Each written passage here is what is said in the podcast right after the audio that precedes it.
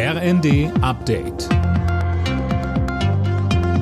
Stündlich neu. Auf den Punkt informiert. Ich bin Finn Riebesell. Guten Tag.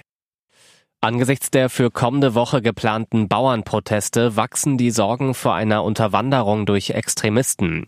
Jana Klonikowski berichtet. Bundeskriminalamt und Verfassungsschutz beobachten laut einem Bericht der Welt am Sonntag zahlreiche Mobilisierungsaufrufe von Rechtsextremen und Querdenkergruppen. Auch Bundeslandwirtschaftsminister Özdemir warnte im ZDF davor, dass Menschen von ganz rechts außen versuchen, den legitimen Protest der Bauern für ihre Zwecke zu missbrauchen. Gleichzeitig betonte er, die Politik sei nicht erpressbar. Vorgestern hatten Bauern Bundeswirtschaftsminister Habeck am Verlassen einer Nordseefähre gehindert. Das hatte parteiübergreifend für heftige Kritik gesorgt.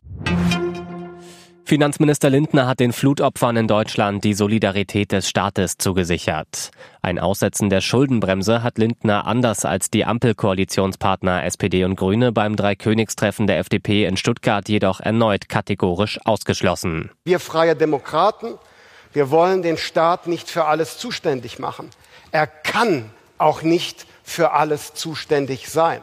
Wer aber unverschuldet in Not gerät, der kann sich auf die Solidarität unserer Gesellschaft verlassen.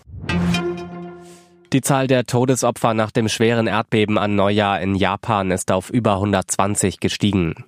Rund 200 Menschen werden noch vermisst.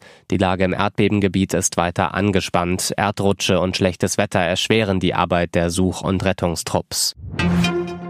Bei der Vierschanzentournee steht heute das letzte Springen an. Für Andreas Wellinger ist in Sachen Gesamtsieg noch alles drin. Auf den gesamtführenden Ryoyo Kobayashi muss er rund zweieinhalb Meter aufholen. Die Quali hatte Kobayashi gewonnen. Wellinger wurde Neunter.